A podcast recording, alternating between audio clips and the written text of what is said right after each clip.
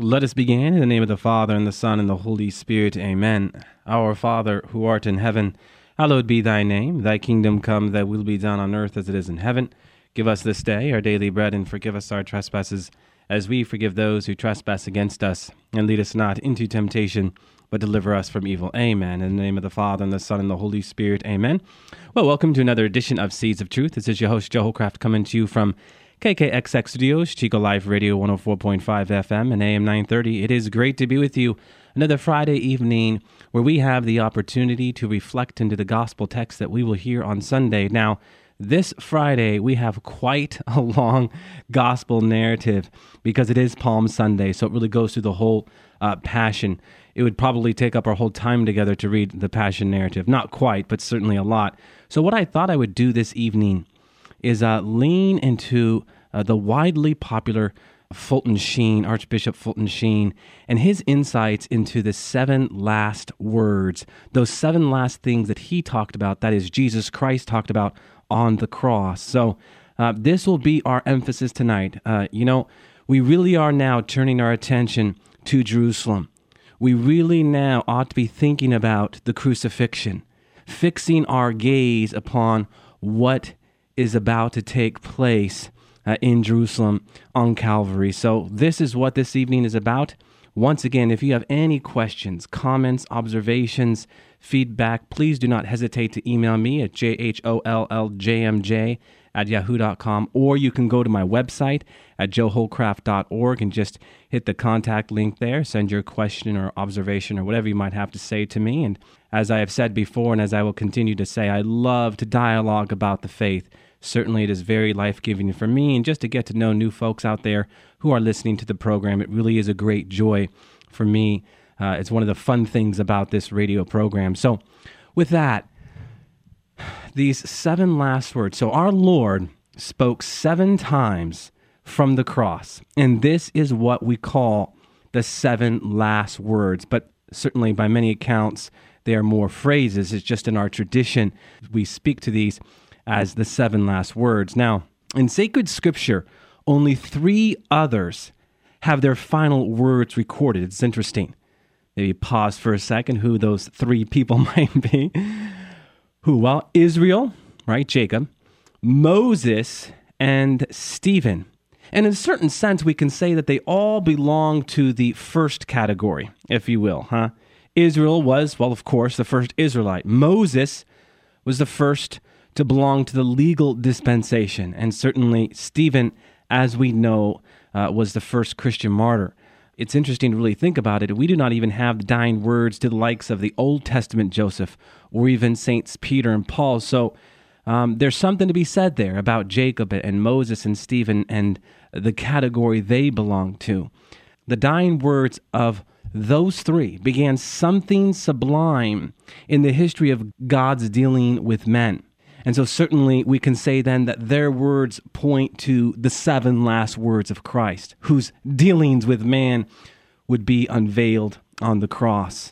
There's a great line that comes to us from Fulton Sheen. He says, In this hour, this sublime hour, he called all his children to the pulpit of the cross, one of my favorite phrases of his, to the pulpit of the cross. And every word he said to them was set down for the purpose of an eternal publication and undying consolation. There was never a preacher like the dying Christ. There was never a congregation like that which gathered about the pulpit of the cross. And certainly, there was never a sermon like the seven last words. So, what was the first word, huh? Well, Father, forgive them, for they know not what they do. You know, one can well imagine that his executioners expected him to cry, huh?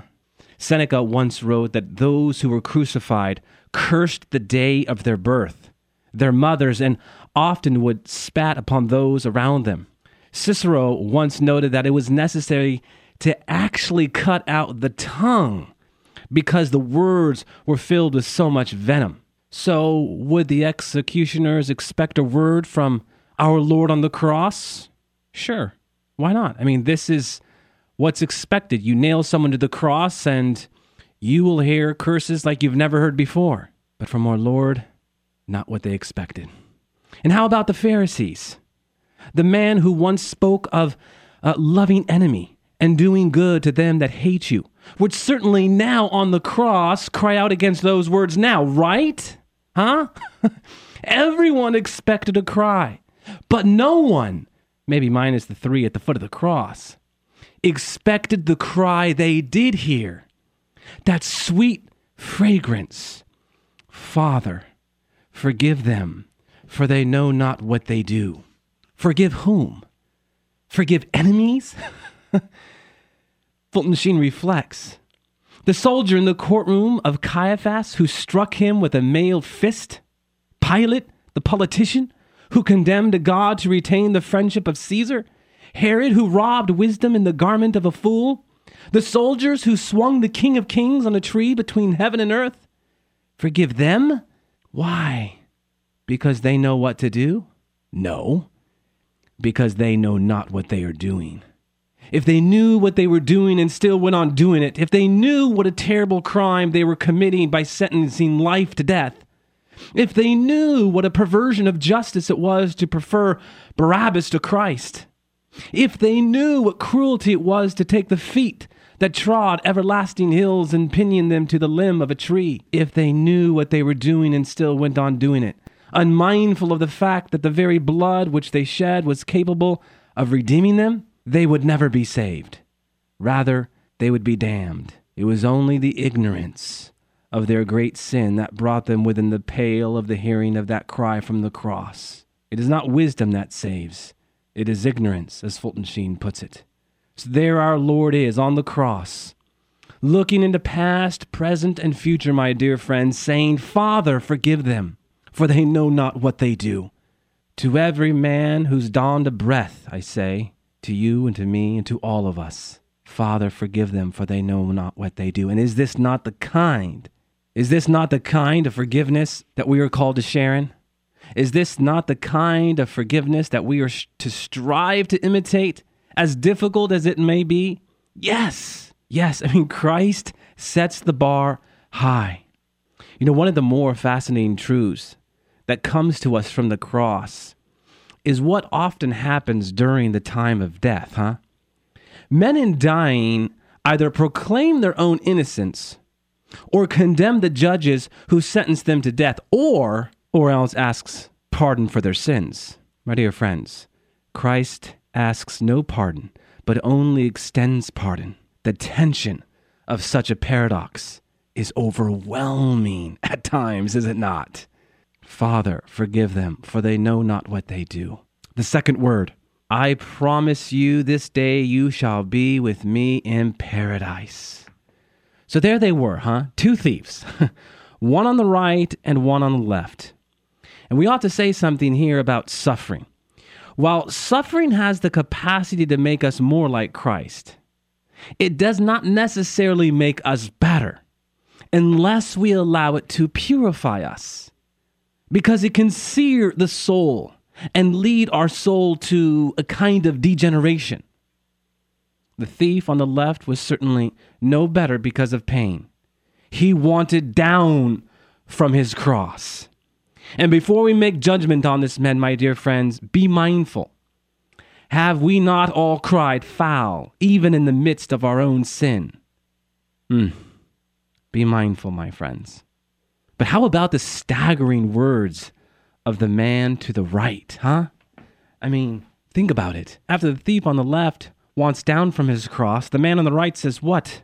Do you not have fear of God when thou art undergoing the same sentence? And we, justly enough, we receive no more than the due reward of our deeds. But this man has done nothing. And then, in a phenomenal act, he thrusts himself, hurls himself towards divine mercy. And we hear the, those great words I promise you this day you shall be with me in paradise. Fulton Sheen reflects A dying man asked a dying man for eternal life. A man without possessions asked a poor man for a kingdom. A thief at the door of death asked to die like a thief and still paradise. I mean, think about this. One would have thought a saint would have been the first soul purchased over the counter of Calvary by the red coins of redemption. But in the divine plan of things, my friends, it was a thief who was the escort of the King of Kings into paradise. Oh, the tension of paradox. If our Lord had come merely as a teacher, would have the thief ever asked for forgiveness? But since the thief's request touched the reason of his coming to earth, namely uh, to save souls, the thief heard the answer he heard Today you will be with me in paradise. Wow. It was the thief's last prayer, Fulton Sheen says. Perhaps even the first. That's the most striking thing. The most striking thing.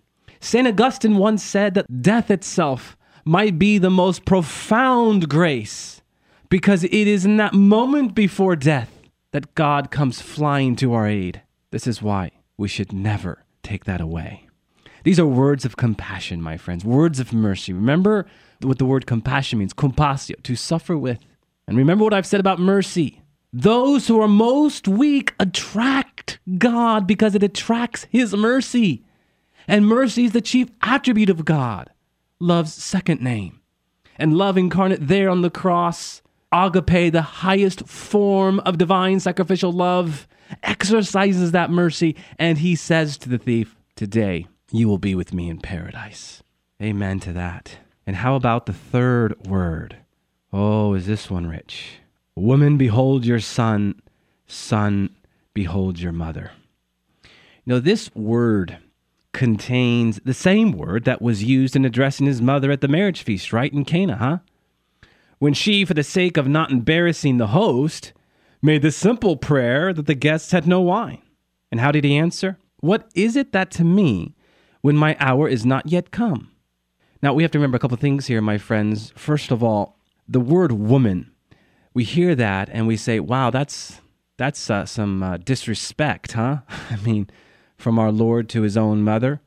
But no, actually, it's not because in antiquity, uh, the title woman was a sign of honor and respect, not disrespect, but respect. So very important. Now, something else here is the word hour. John develops this as a theme to his gospel. Christ constantly talking about his hour. And well, what is the hour about? Well, the hour is about his passion and death. And so John wants us to see how the woman and the hour are synchronized. This is why we see her at the foot of the cross, in his hour, if you will, in his passion and death.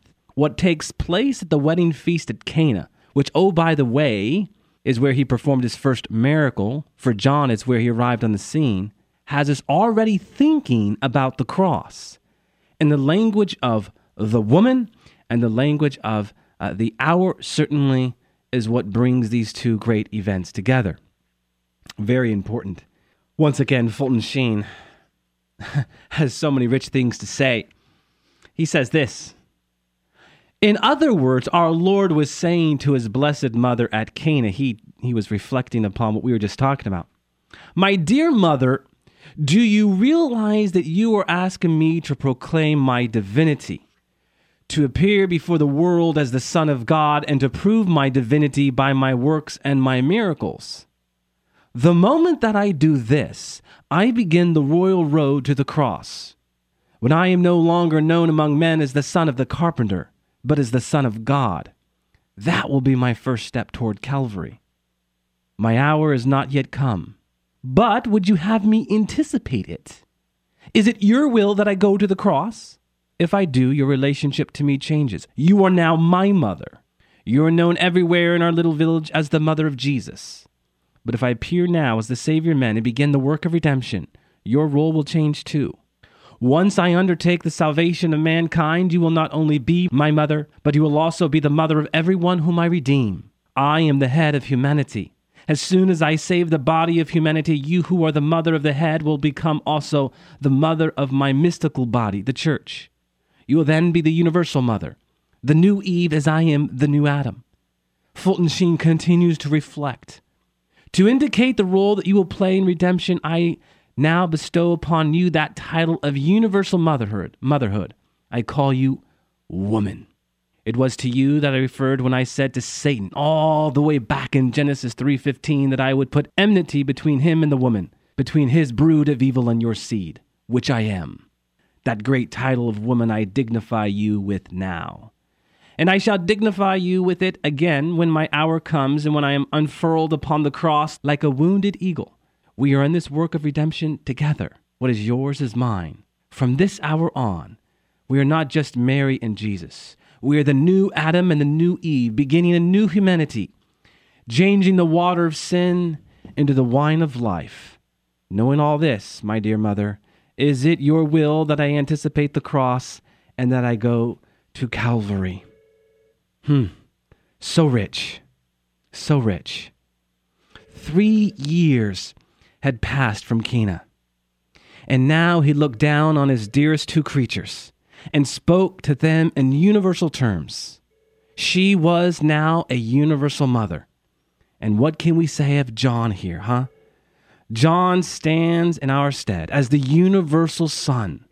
And like John, who took Mary into his home, signifying taking Mary into her heart, does he take Mary into his home, into his heart? Those very rich words, woman, behold your son, son, behold your mother, are words that are very important in the bigger picture. Because what Fulton Sheen is talking about there is the way in which, indeed, that moment fulfills the Old Testament, and certainly what John wanted to communicate in his opening chapters. Okay, the fourth word My God, my God, why have you forsaken me? Now, there are two very important levels to this text. First, that he is quoting Psalm 22, which is a Todah hymn, huh? Psalm 22 starts with, My God, my God, why have you forsaken me? I think we were talking about this the other week. This is a hymn of thanksgiving sung during the Todah feast. He's now instituting a new Todah, what does the word Todah mean? In the Hebrew, it means literally to give thanks. And so in Psalm 22, when this was sung, it was a praise of actually thanksgiving. Well, now Christ is singing this hymn of thanksgiving on the cross. And how striking is this? In light of the fact that the word Eucharist, Eucharisteros in the Greek that we read from John 6, literally means Thanksgiving. The other day, I was talking about Rabbi Gamaliel, that all popular rabbi that we were introduced to in Acts 5, huh? He was kind of the rabbi of rabbis. It was said when he died, the glory of the Torah died. He once noted in this prophetic tone that the Todah will never cease because he understood the prophecies about Jesus Christ and the new covenant. Indeed, Christ there on the cross is the new Torah. He is the Eucharist there on the cross. Now, something else. This is just not about the Todah hymn, lest we miss a very important point to the cry itself. In this particular midday, he stood between the light which was created and the ultimate darkness where evil will be condemned. The tensions of history, we could say, he felt within himself. The light came into the darkness, but the darkness did not comprehend the light. So here you have Christ on the cross, yes, instituting the new Todah in the Eucharist. But this is also something else. Christ's cry was a cry of abandonment. And Fulton Sheen says, a cry of abandonment which he felt standing in a sinner's place. But it was not of despair. And we have to be clear on that point, huh? Because the soul that despairs never cries to God. As the keenest pangs of hunger are felt not by the dying man who is completely exhausted, but by the man battling for his life with the last ounce of strength, so abandonment was felt not only by the ungodly and unholy, but by the most holy of men, the Lord on the cross. The greatest mental agony in the world and the cause of many psychic disorders is that minds and souls and hearts are without God. Such emptiness would never have a consol- consolation if he had not felt all of this as his own. This is so important, my friends, to better understand this cry. So from this point on, no atheist could ever say in his loneliness he does not know what it is to be without God. This emptiness of humanity through sin, though he felt it as his own, was nevertheless spoken with this loud voice to indicate not despair, but rather hope that the sun would rise again and scatter the darkness. Amen. How about those words, I am thirsty? When he was crucified, he refused to take a concoction which was offered. Now he avidly asked for a drink. A couple of things to note here. There was a considerable difference between the two drinks, huh?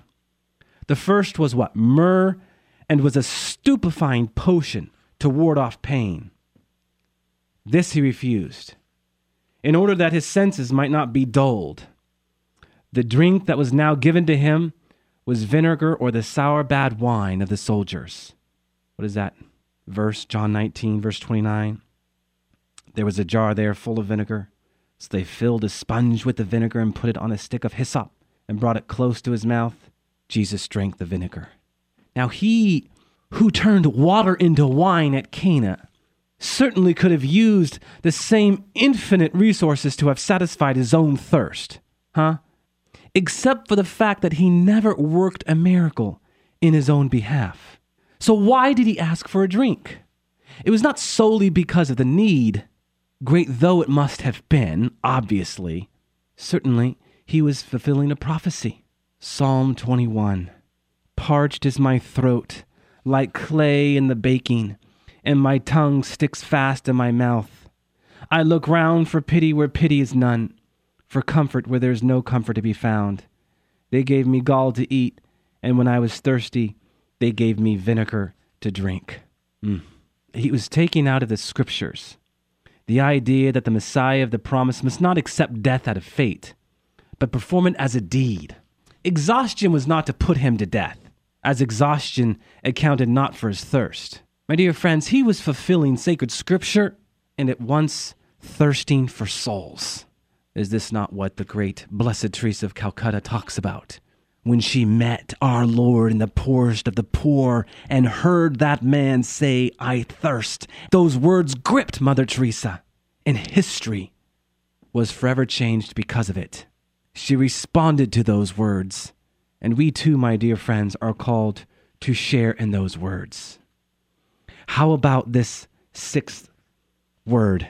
It is finished. Consummatum est. Consummatum est. It is consummated. The other day we were talking about in theology of the body how in the Old Testament you had this relationship between God and man.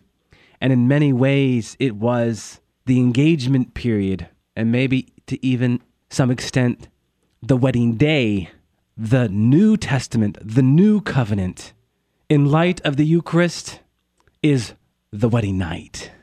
Mark 14, 24 says what? This is the blood of the New Testament. This is the blood of the New Covenant.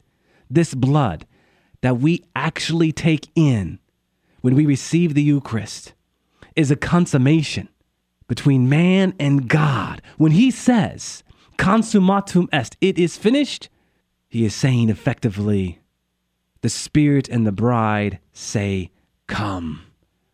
The Spirit and the bride say, Come. And we do. This is what we do when we receive our Lord in the Eucharist. We come before Him and we receive Him, and our Lord enters into a bridal union with our very souls. Powerful stuff. And what can we say of this last word? We only have a few minutes left. Father, into your hands I commend my spirit. I love this reflection that Fulton Sheen offers up here as he turns to the prodigal son. The prodigal son was returning back home 33 years before. He had left the father's house and gone off into the foreign country of the world. There he began spending his substance, the divine riches of power and wisdom. In his last hour, his substance of flesh and blood was wasted among sinners. There was nothing left to feed upon except the husks and the sneers and the vinegar of human ingratitude. He now entered into himself and prepared to take the road back home and to his father's house. And as he did so, he let fall from his lips the perfect prayer Father, into thy hands I commend my spirit. And is this not the prayer that we wish to put on our lips, with the confident assurance that we will in fact be beamed up to heaven? But we need to be responsible for our actions and the graces that He bestows on us to share in His life, that we might put on our lips those great words Father, into your hands I commend my spirit. Amen. Let's close with a word of prayer in the name of the Father, and the Son, and the Holy Spirit. Amen. Our Father, who art in heaven, hallowed be thy name. Thy kingdom come, thy will be done on earth as it is in heaven. Give us this day our daily bread, and forgive us our trespasses as we forgive those who trespass against us. And lead us not into temptation, but deliver us from evil. Amen. And we turn to the woman as we pray the words that come to us from sacred scripture. Hail Mary, full of grace, the Lord is with thee. Blessed art thou among women, and blessed is the fruit of thy womb, Jesus. Holy Mary, Mother of God, pray for us sinners, now and at the hour of our death. Amen. All glory be to the Father, and to the Son, and to the Holy Spirit, as it was in the beginning, is now, and ever shall be, world without end. Amen. And God bless you.